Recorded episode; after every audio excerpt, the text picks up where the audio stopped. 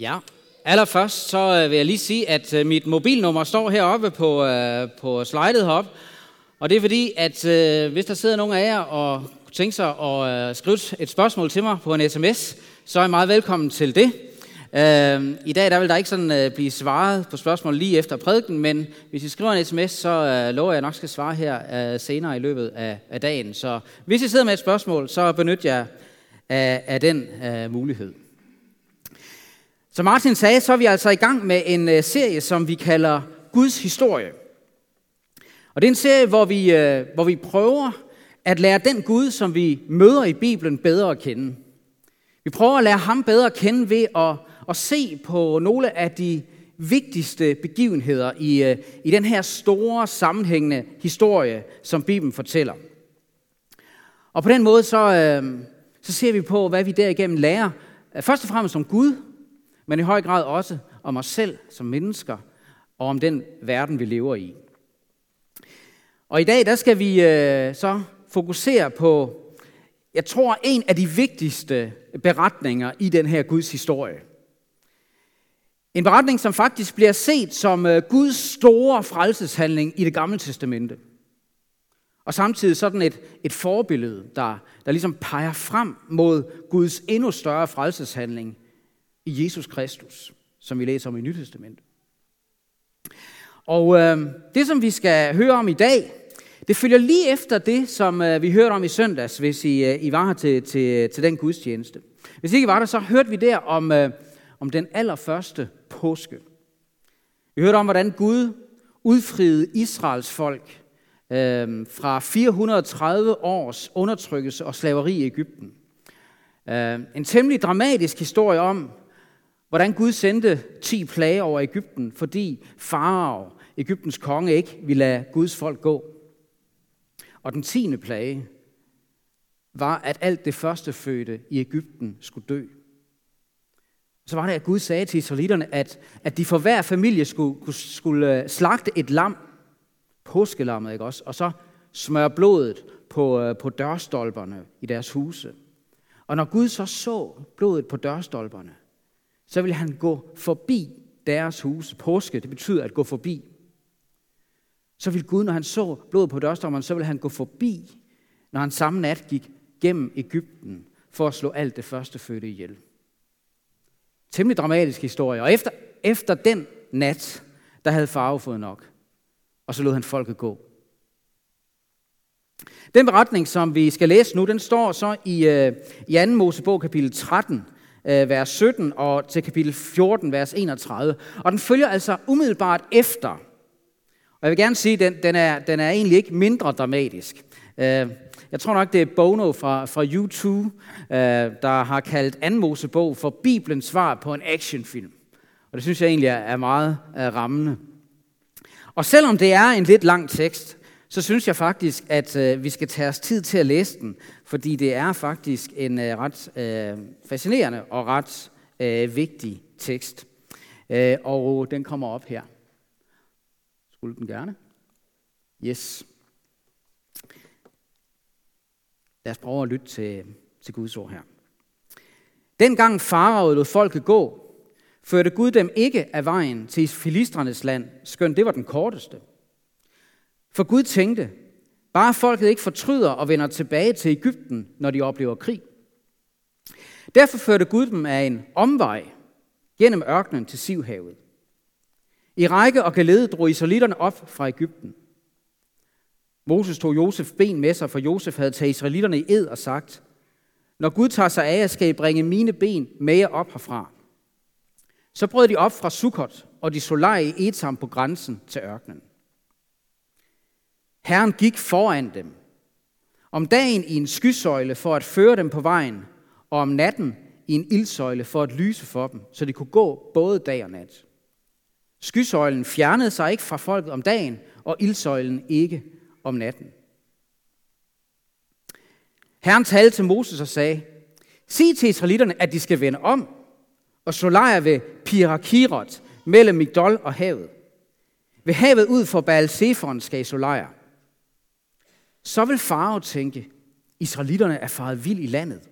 Ørkenen har lukket sig om dem. Jeg vil gøre farao hård, så han sætter efter dem, og jeg vil vise min herlighed på farao og hele hans herre. Så skal Ægypterne forstå, at jeg er Herren. Det gjorde israelitterne så. Da Ægypterkongen fik besked om, at folket var flygtet, skiftede farao og hans hoffolk mening, og de sagde, hvad er det, vi har gjort? Vi har lavet Israel gå, så de ikke kan, kan tralle for os. Så lod han spænde for vognen og tog sin hær med sig. Han tog 600 stridsvogne og alle andre vogne i Ægypten med vognkæmpere på dem alle sammen. Herren gjorde Ægypterkongen farve hård, så han satte efter israelitterne. Men israelitterne drog uforfærdet ud. Ægypterne satte efter dem med alle farves hester og vogne, hans rytter og hans hær, og de indhentede dem, hvor de havde slået lejr ved havet, ved Pia Kirot ud for Balsefon. Farao kom nærmere, og da israelitterne fik øje på Ægypterne og så, at de var på vej efter dem, blev de meget bange og råbte til Herren. De sagde til Moses, var der ingen grave i Ægypten, siden du har ført os ud for at dø i ørkenen? Hvad er det, du har gjort imod os ved at føre os ud af Ægypten? Sagde vi ikke til dig i Ægypten, lad os være, lad os tralle for Ægypterne. Vi vil hellere tralle for Ægypterne, end dø i ørkenen. Men Moses sagde til folket, I skal ikke være bange. Stil jer op og se, hvordan Herren frelser jer i dag. For sådan som I ser Ægypterne i dag, skal I aldrig mere få dem at se. Herren vil føre krig for jer, og I kan tige stille. Herren sagde til Moses, Hvorfor råber du til mig? Sig til israelitterne, at de skal bryde op. Du skal løfte din stav og række hånden ud over havet og kløve det, så israelitterne kan gå tørskoet gennem havet. Og jeg vil gøre Ægypterne hårde, så de følger efter dem. Jeg vil vise min herlighed på Farao og på hele hans hær, hans vogne og hans ryttere. Ægypterne skal forstå, at jeg er Herren, når jeg viser min herlighed på Farao, på hans vogne og hans ryttere. Guds engel, som gik foran Israels hær, rykkede nu om bag dem. Og skysøjlen foran dem rykkede om bag dem. Så den, så den kom til at stå mellem Ægypternes hær og Israelitternes hær. Skyen kom med mørke, men oplyste natten. Hele natten kom de ikke nær til hinanden. Moses rakte sin hånd ud over havet, og hele natten igennem drev Herren vandet tilbage med en stærk østenstorm og gjorde havet til tørt land. Vandet kløvede, så israelitterne kunne gå tørskoet gennem havet, og vandet stod som en mur til højre og til venstre for dem. Ægypterne satte efter dem lige ud i havet med alle farvers heste, hans vogne og ryttere. Men i morgenvagten så herren i ildsøjlen og skysøjlen ned på Ægyptens hær. Han skabte forvirring i Ægyptens hær og blokerede hjulene på vognene, så de kun med besvær kunne få den frem. Da sagde Ægypterne, lad os flygte for Israel, for Herren fører krig for dem mod Ægypten. Men Herren sagde til Moses, ræk din hånd ud over havet, så vandet vender tilbage over Ægypterne, over deres vogne og ryttere. Moses rakte sin hånd ud over havet, og ved daggry vendte havet tilbage til sit normale leje. På deres flugt kom Ægypterne lige imod det, og Herren styrtede Ægypterne i havet. Vandet vendte tilbage og lukkede sig over alle vognene og rytterne i Faros her, som var fulgt efter dem ud i havet. Der blev ikke en eneste af dem tilbage. Men israelitterne gik tørskoet gennem havet, og vandet stod som en mur til højre og til venstre for dem. Sådan frelste Herren Israel fra Ægypterne den dag. Og israelitterne og Israel så Ægypterne ligge døde på havets bred.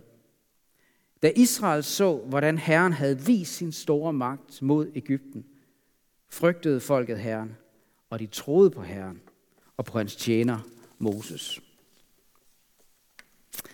Lad os bede. Gud, nu beder vi dig om, at, at du selv vil, øh, vil tale til os, og øh, at du ligesom vil åbne det, vi har læst her, og øh, se, hvad det har at sige ind i vores liv. Amen. Jeg øh, har hørt, at øh, det kan være lidt trættende. Nu skal jeg lige have den her til at fungere, kan jeg se. der kom den. Okay. Jeg har hørt, at det kan være lidt trættende med, med prædikanter, der altid bruger fodboldreferencer i, i deres prædikner. Øh, så for at variere det lidt, så øh, vil jeg i dag begynde med en håndboldreference. Øh, jeg ved ikke, om I kan huske det, men i, i 2012, der vandt Danmark guld ved EM i håndbold. Øh, og det gjorde de efter en mildestalt elendig start på turneringen. Øh, faktisk så havde Danmark været så godt som ude. Medierne havde allerede dømt dem fuldstændig ude. Det var nærmest matematisk umuligt, at de kunne gå videre og så videre. Øh, og det lignede faktisk den helt store fiasko. Men så skete der det, som er blevet kaldt et håndboldmirakel. Lige pludselig begyndte alle de andre holds øh, resultater at flaske sig helt vildt godt for Danmark. Og Danmark begyndte pludselig rent faktisk at vinde deres kampe.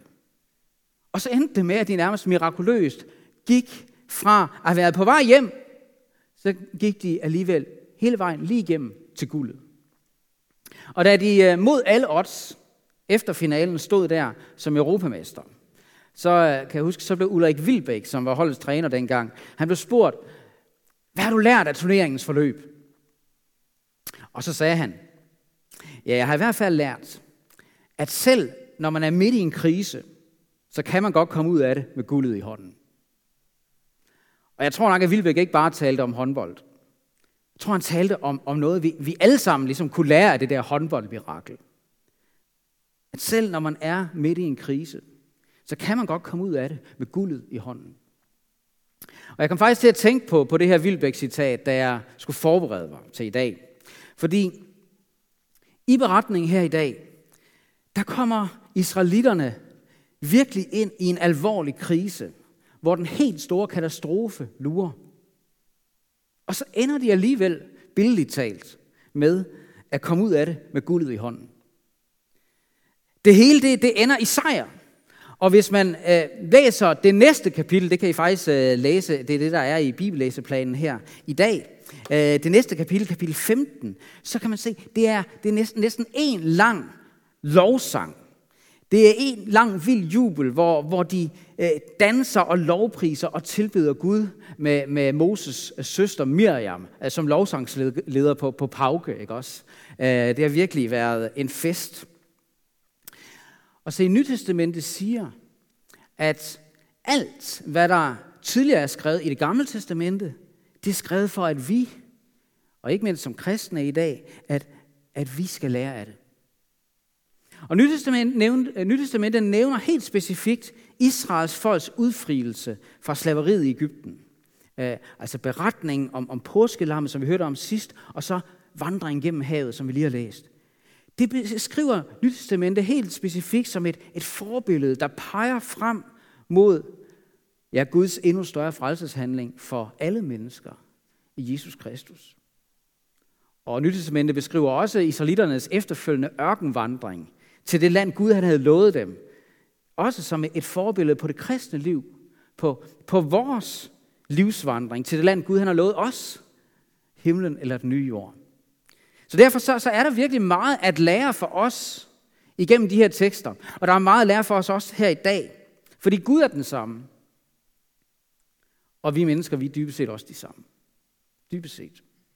Og i livet med Gud, der kan vi komme til at gøre mange af de samme erfaringer, som israelitterne gjorde. Og derfor der kan vi ligesom spejle os i sådan en, øh, en beretning, som den vi lige har, har, har læst. Og derfor skal vi nu prøve at se på nogle af de her ting, som vi kan lære af den her del af, af Guds historie. Jeg ved ikke, øh, måske har du hørt den, øh, det tror jeg mange af jer kender, den her gamle vending, Herrens veje er urensagelige. Det er sådan noget, man måske siger, når man synes, at Gud handler på en øh, måde, som er meget mærkelig og øh, meget overraskende og virker fuldstændig uforståelig. Men det er faktisk ikke bare noget, man siger. Det er faktisk sandt. Herrens veje er urensagelige. Og at de er urensagelige, det betyder, at du ikke kan forstå dem til bunds. Og det betyder, at Gud ikke forklarer sine veje for os. Og det er faktisk noget, vi er nødt til ligesom at, at acceptere, hvis vi vil have med Gud at gøre i vores liv. Herrens veje er urensagelige. Nogle gange, så fører han os ikke den lige vej frem, af den korteste vej, men af en omvej. Og nogle gange så fører han os endda ind i en blindgyde, hvor vi står, så at sige, med, med, med ryggen mod muren, eller med ryggen mod havet. Lad mærke til, hvordan øh, teksten begyndte her. Dengang farao lod folket gå, førte Gud dem ikke af vejen til filistrenes land, skønt det var den korteste. For Gud tænkte, bare folket ikke fortryder og vender tilbage til Ægypten, når de oplever krig. Derfor førte Gud dem af en omvej gennem ørkenen til Sivhavet. Hvis Gud havde ført dem af den korteste vej, så ville de snart have oplevet krig. Og det skulle de også komme til at opleve senere, det kan vi læse om i kapitel 17. Men Gud vidste åbenbart, at, at de ligesom endnu ikke var klar til det. Derfor så førte han dem af en omvej i stedet.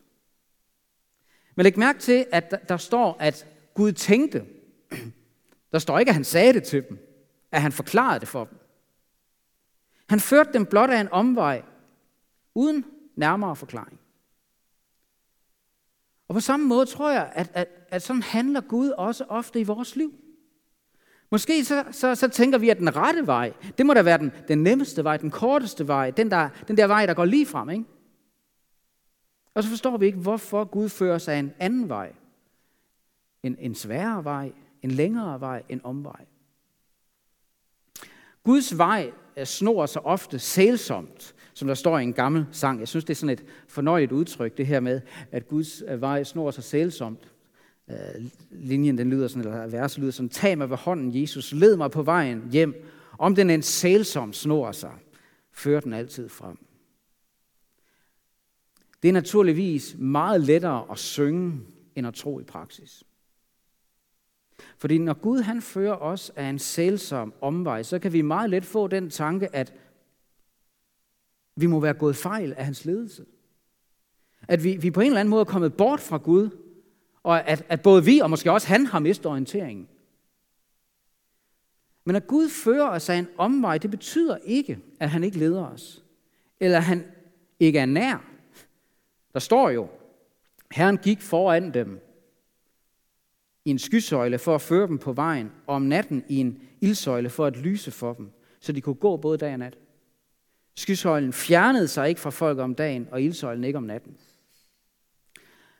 Og jeg vil gerne sige, selv om han nok ikke, Gud nok ikke manifesterer sit nærvær for os på samme måde, det her er noget ret særligt også i Bibelen,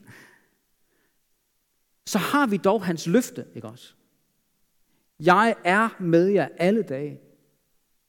Jeg svigter dig ikke, og jeg forlader dig ikke. Aldrig. Trust me.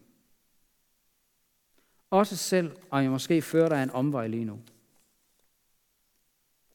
Men det bliver værre endnu. Fordi ikke nok med, at Gud først fører dem af en omvej. Derefter så giver han dem sanden også besked om at vende om. Vi læste før. Først leder han dem altså en omvej, og derefter siger han, at de skal vende om, altså skifte retning nok en gang, og så slå lejr ved havet. Er der sælsomt? Den her gang, så giver han dem en, øh, en delvis forklaring. Ikke? Jeg vil vise min herlighed på farve og hele hans herre. Men han forklarer dem jo ikke, hvordan han vil vise sin herlighed. Og de havde garanteret hverken tro eller fantasi til at forestille sig det, han ville gøre. Så det, at israelitterne gjorde, hvad Herren sagde, det synes jeg egentlig, at vi i første omgang må se som et udtryk for en, ja, en grundlæggende øh, tro og tillid til Gud, som, som er beundringsværdig. De gjorde, hvad Herren sagde. Selvom jeg gætter på, at der må have været nogle af dem, der har måttet tænke, hvad i verden har Gud gang i? Hvad i verden er meningen med det her? Fordi menneskeligt talt, så så det jo ud, som om Herren førte dem lige ind i en blindgyde, hvor de stod med ryggen mod havet. Menneskeligt talt, der førte dem, Gud dem jo ind i en ren, ren dødsfælde, hvor de var fanget. Og egentlig bare kunne vente på at blive nedslagtet af Ægypterne. Men at israelitterne befandt sig i den her tilsyneladende blindgyde, det var altså ikke fordi, de havde forstået Guds ledelse og vejledning forkert. Det var faktisk fordi, de havde forstået den rigtigt. Guds veje er virkelig urensagelige. Derfor vil jeg også gerne sige, Hvis du nogensinde oplever, at Gud fører dig omveje, der til synlædende ender blindt, og hvor du ikke kan se nogen udvej, og hvor du ikke forstår, hvad han gør, og hvad verden der kan være hans formål med det, så vil jeg gerne sige, så betyder det ikke, at han ikke har en udvej. Og at han ikke ved, hvad han gør. Og at han ikke har et formål med det. Og det betyder slet ikke, at han ikke, at han ikke elsker dig. Husk, som Vilbæk siger, selv når man står midt i en krise, så kan man godt komme ud af det med guldet i hånden. Og det gælder ikke i mindre grad, når vi har med Gud at gøre. Fordi i håndbold, der, der, der vil jeg sige, der behøver man ikke nødvendigvis ind i en krise først, for at nå til guldet. Men, men i troens liv, der er det faktisk sådan, at vejen til guldet nødvendigvis går gennem kriser, eller prøvelser af mange forskellige slags, for at bruge et bibelsk udtryk. Det taler Bibelen klart om. Det er der, i krisen, i prøvelser, det er der, vi virkelig lærer at sætte vores lid til Gud som vores frelser. Det er der, vi vokser i afhængigheden af ham og i, i troen og tilliden til ham. Det er der, at troen på ham, den, den styrkes og vokser. Øhm, hvis israelitterne ikke var blevet ført ind i blindgyden, så ville de ikke have lært Gud at kende som deres frelser på samme suveræne måde, som de kom til. Og hvis Gud ikke havde ført dem ind i en blindgyde, så ville de ikke have oplevet Guds endegyldige triumf og tilintetgørelse af deres fjende, som de kom til. Og derfor vil jeg også gerne sige, at hvis du oplever at stå i en blindgyde med ryggen mod havet, så kan det meget vel være, fordi Gud vil gøre noget, hvor igennem din afhængighed af ham vil blive dybere, og din tillid til ham vil blive stærkere. Og dit syn på ham vil blive større, og din lovprisning højere. Men jeg ved godt, at det er ikke nemt. Og jeg ved godt, at det er ikke nemt at tro det i praksis. Som jeg allerede har været inde på, i første omgang, så må man sige, at det, at israelitterne de gjorde, som Gud sagde, ja, det er egentlig udtryk for en stor tro og tillid til Gud. Men så læser vi altså også, at da israelitterne så den egyptiske hær på vej mod dem, ja, så sivede troen ud af dem som vand. Og frygten greb dem i stedet. Man kan sige, at de oplevede deres første store troskrise på vandringen mod det land, Gud han havde lovet dem. Og der er ingen grund til at pege fingre af dem, fordi det er en meget menneskelig reaktion, synes jeg. Ja, Gud han havde ført dem ud af Ægypten, ja. Men nu så det jo ud til, at han havde overladt dem til sig selv og svigtet dem. Jeg kan egentlig godt forstå, hvis der var nogen af dem, der tænkte, hvis Gud er kærlighed, hvordan kan han så bringe os i den her situation? Præcis som vi kan sige, når vi oplever lignende situationer i livet så sker der meget lidt det, sådan er det i hvert fald for mig, at troen og tilliden til Gud siver ud som vand af mit hjerte. Og i sådan en troskris, der er det, der er det ikke ualmindeligt, at man netop i stedet for at stole på Gud og, og sætte vores lid til ham, og at han har styr på det, så begynder vi at lede efter nogen at bebrejde. Og øh, begynder måske endda at sige alle mulige urimelige ting, ligesom israelitterne gjorde. Ikke? De sagde til Moses, var der ingen grav i Ægypten, siden du har ført os ud for at dø i ørkenen? Hvad har du har gjort imod os ved at føre os ud af Ægypten? Altså, det er din skyld, Moses. Se nu, hvad du har gjort imod os. Og så sådan en god sarkasme i, i verdensklasse, ikke? Var der ingen grave i Ægypten, siden du har ført os ud for at dø her i ørkenen? Sagde vi ikke til dig i Ægypten? Lad os være. Lad os tralle for Ægypterne. Det var det, vi sagde, siger de. Sjovt er, hvis man så går tilbage og læser, hvad det egentlig var, de sagde, da Moses og Aaron de første gang kom til dem og fortalte dem om, at Gud havde kaldet dem til at, og, og, og, og være deres redskab til, at han ville udfri dem fra Ægypten. Står der, at folket troede på ham, og de bøjede sig dybt. De, de bøjede sig dybt i taknemmelighed og i tilbedelse. Fordi Gud han havde set deres lidelse. De sagde ikke, lad os være, lad os trælle for Ægypterne. De bøjede sig dybt i tak og tilbedelse. Men nu siger de, det var det, vi sagde. Israelitterne, de er nok ikke de sidste, der har sagt at vi sagde det jo nok, selv om de faktisk sagde noget helt andet. Vi vil hellere trælle for Ægypterne at dø i ørkenen.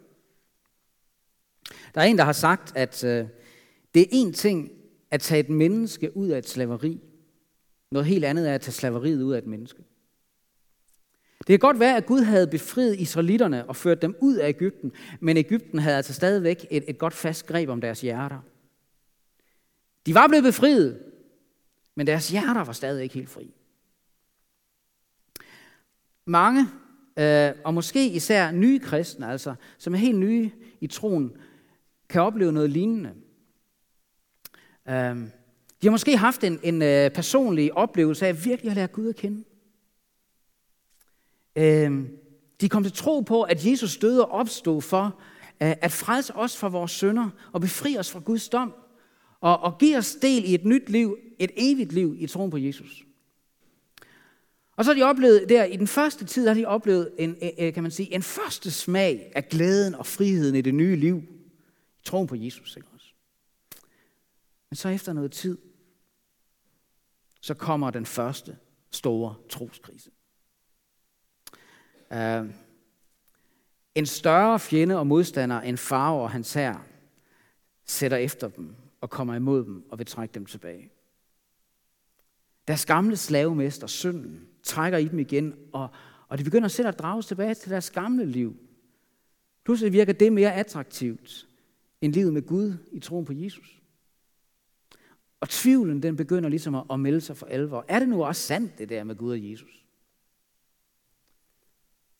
Og der kan det føles lidt som om, at det her nye liv i troen, det er ved at udvikle sig til, ja, til lidt af en ørkenvandring, der, der endda til synligheden ender blindt. Jeg vil gerne sige, hvis du befinder dig i sådan en troskrise, så, så ved jeg, at så er der ikke meget hjælp i, hvis jeg siger til dig, bare bliv ved med at tro.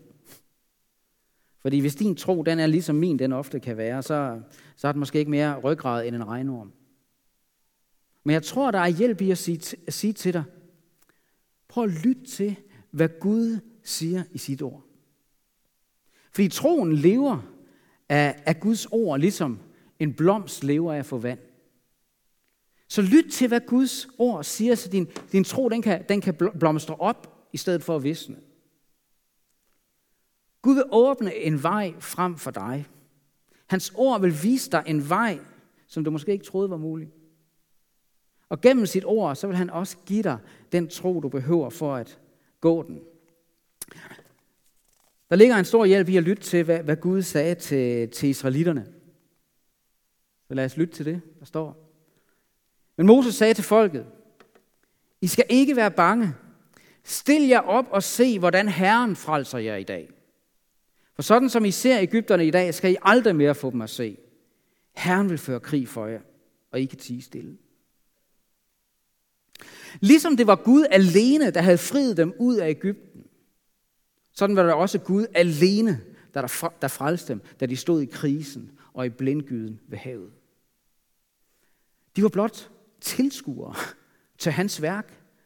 Læg mærke til, der står, læg mærke til, der står, stil jer op og se, hvordan Herren frelser jer i dag. Det er mig, det, det er mig, Herren, der vil kæmpe for jer. Bare vær stille og se, hvad jeg gør for jer. De var blot tilskuere til Guds store, mægtige, frelsende handling for dem. De så, hvordan Gud kløvede havet, så der blev en vej gennem havet. Og havet det stod som en mur til højre og til venstre, som der står. Det var Gud, der gjorde det. Og det er også derfor, at da de stod på den anden side, så sagde de ikke, yes, vi gjorde det. Det gør de ikke. Står, de sang, Herren er min styrke og min lovsang. Han blev min frelse. Som jeg allerede har nævnt, så, så taler Nyt Testament om udgangen fra Ægypten og, og vandringen gennem havet som et forbillede på vores frelse i Jesus. Og det er en frelse, der helt og holden kommer fra Gud. Det er ham, der udfører den, og vi er så at sige tilskuere. Det er ham, der giver den, og vi får lov til at modtage den. Alene ved troen på ham og det, han har gjort for os. Frelsen kommer fra Gud. Øh, der er en, der har sagt, at øh, hele Gammeltestamentets budskab faktisk kan sammenfattes i, i et vers, der, der, der faktisk står i Jonas' bog, hvor der står, frelsen kommer fra Herren. Og den, og den samme fyr siger, at hele Nytestamentets budskab kan sammenfattes i, i den sidste bog, Bibelen, åbenbaringsbogen, kapitel 7, vers 10, hvor der står, frelsen kommer fra Gud, hvor Gud, som sidder på tronen og forlammet. Jeg kan ikke lade være med at tænke på, at altså israelitterne, de kunne sige stort set det samme, ikke? De ville lige bare have tænkt på, på påskelammet, ikke? Lammet, øh, blodet på dørstolperne og så videre. Vi ved, at, at i sidste ende, lammet, ikke også? Det er Jesus. Som vi også hørte om sidste gang, ham der er det endelige og fuldkommende på, øh, påskelam. Frelsen kommer fra Gud, og ikke fra os selv. Og se, da israelitterne lyttede til, hvad Gud sagde til dem, og da de så ham åbne frelsens vej igennem havet, så fik de troen til at gå over på den anden side. Når der står i Hebræerbrevet, i tro gik de gennem det røde hav som på tørt land. I tro gik de gennem det røde hav som på tørt land. Gud åbnede en vej ud af blindgyden, og de gik frem i tro. Gud åbnede frelsens vej for dem, og de gik over i tro. Men her der kommer der noget vigtigt. Det er ikke styrken af din tro, det kommer an på, men på ham, som din tro er rettet imod. Jeg hørte engang en, øh, en, øh, en prædiken af, af Tim Keller, som er præst i en kirke i New York, øh, over den her beretning. Og, og hvor han, han sagde, prøv at tænke over det her, da de er gået igennem med de her øh, mure af vand stående op der, ikke også? Så siger han, jeg er sikker på, at at nogle af israelitterne, de er sikkert gået over med en stærk og frimodig tro, ikke også? Mens de kiggede op der, ikke også, på, på de her vandmure, og har bare tænkt, wow, tjek lige det, tag den farve, ikke? Gud er på vores side. Gud er vores frelser. De er gået over med en stærk og frimodig tro. Men, jeg husker, Tim Keller sagde, der er sikkert også nogle af dem, der gik over med en svag og rystende tro, ikke også? Har kigget op der og tænkt, jeg dør, jeg dør, jeg dør, jeg dør, jeg dør, dør, dør, dør. De der vandmure, de kan vælte ned over mig hvert minut. Hjælp os Gud, hjælp os Gud. Altså, nogen de gik over med en stærk tro. Andre de gik over med en svag tro. Men de kom alle frelst over på den anden side. Fordi det er ikke styrken af din tro, der frelser dig. Men ham, din tro er rettet imod. Ham, som er din frelser. Gud selv. Og sådan er det, når vi kommer til tro. Og sådan er det, på hele vores livsvandring i troen. Sådan er det, når din tro den er stærk, og sådan er det også, når din tro er svag og i krise. Så se ikke på dig selv og på din egen tro, men se på ham. Og ret din tro mod ham. Det er nok. Og så det sidste. Det her det er jo ikke kun en beretning om Guds frelse. Det alvorlige er, at det også er en beretning om Guds dom. Drukningen af far og hele hans hær er også blevet kaldt den 11. plage. Guds sidste dom og straf over Ægypterne for deres synd og undertrykkelse af Guds folk, deres oprør mod Gud. Jeg vil gerne sige, uanset hvilke kriser vi kan stå i, så er der intet værre, ingen større katastrofe, som ultimativt kan ramme os, end dette Guds endelige dom. Hvordan kan du og jeg vide, at Guds dom ikke vil falde på os, ligesom dommens vande faldt ned over Ægypterne? Hvordan kan vi vide, at Guds dom i sidste ende ikke vil falde på os, men at vi trygt kan gå igennem dommen og gå over på den anden side til det evige liv? Bibelens budskab, det er, at Guds dom for hele verdens synd og skyld faldt på Jesus, Guds søn, på korset. For at vi ikke skal rammes af den dom til sidst. Men allerede nu for del i et evigt liv i fællesskab med ham ved troen på Jesus. Jesus siger det selv sådan her i Johannes evangeliet, kapitel 5, vers 24. Prøv at lytte til det. Sandelig, sandelig siger jeg, den der hører mit ord og tror ham, som har sendt mig, har evigt liv og kommer ikke for dommen, men er gået over fra døden til livet. Der er mange engelske oversættelser her, de, de har has crossed over. Has crossed over from death to life. Og måske ligger der en, en reference til den her beretning om overgang over det røde hav. Måske har Jesus haft det i tanke, jeg ved det ikke. Men det er jo et fantastisk stærkt løfte fra Jesus til os alle sammen. At, at når vi tror på, på ham som vores frelser, så er vi allerede gået over fra døden til livet. Ikke? Jeg er allerede øh, gået over, crossed over. Men det altafgørende spørgsmål, som jeg derfor også gerne vil slutte af med at stille til dig selv og til mig selv, øh, det er det her. Er du og jeg gået over? Er du crossed over? Så du kan gå Guds dom på den sidste dag i møde med frimodighed. Det er så vigtigt et spørgsmål. Og derfor vil jeg egentlig gerne nu at øh, bare give tid, et par minutter, til lige at stille, reflektere over, måske bare lige præcis det her vers. Tænk over vores relation til den Gud, som vi har mødt her. Tænk over vores relation til, den, øh, til Jesus, som gav sig selv hen på korset og opstod igen for at redde os. Ja, Martin vil spille lidt, og så øh, er der tid til at reflektere lidt.